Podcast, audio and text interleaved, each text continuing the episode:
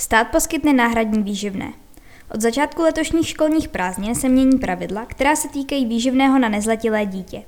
Nově bude možné žádat o náhradní výživné, které je sociální dávkou.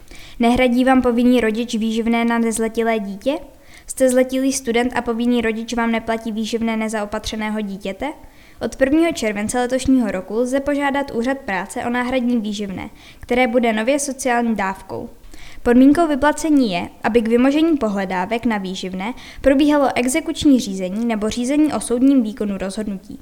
Prakticky to znamená, že je vedena exekuce na dlužné či řádné výživné, nebo jsou povinnému rodiči prováděné srážky ze mzdy na základě soudního rozhodnutí. Podrobnosti k podmínkám čerpání uvádí zákon o náhradním výživném pro nezaopatřené dítě. S žádostí o radu či pomoc lze kontaktovat sociální poradnu Centra sociálních a zdravotních služeb města Příbram na náměstí TG Masaryka 1. Telefonní číslo 318 498 281. E-mail poradna zavináč centrum příbram.cz